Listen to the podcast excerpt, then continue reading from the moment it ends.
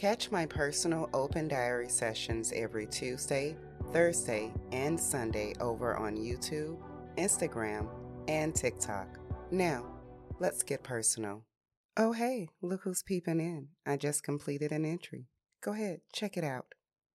So, this will be a quick open diary session. And although I can't explain to you the thought process of the narc in this situation, I still wanted to share the story anyway. So, when I divorced him, I left everything except a home that I owned 100% and the house that we were living in which was condemned and but other than that i left him with everything even another house that i, I left him with everything thinking that would help just fyi that do not help honey make sure you get what you can don't stress yourself out but leave with something i left with absolutely nothing and i'm still dealing with him two years fucking later anyway in the midst of the greed between him and his lawyer, oh, he had a snake ass lawyer.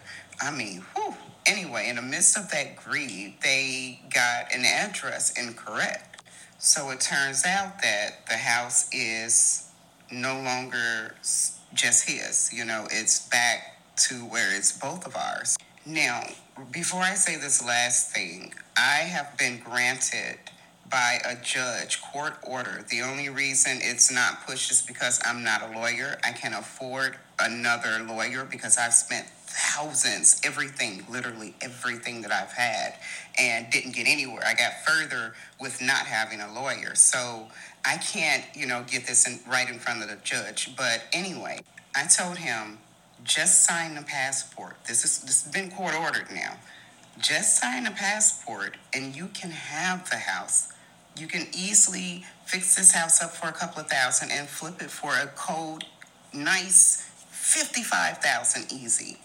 Maybe 53, give or take. Anyway, do you know this motherfucker ignored that? He rather that house be taken by the city and let it do what it do instead of simply signing this, knowing that eventually I'm going to get it signed. You know what? It just came to me. I do know the thought process.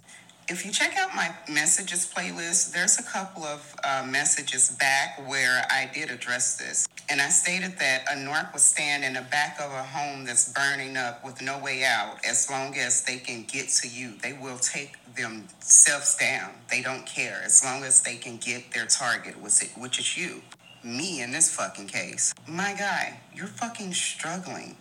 Maybe. Ain't no telling. That motherfucker's a cold thief. But who wouldn't want to use an additional $53,000?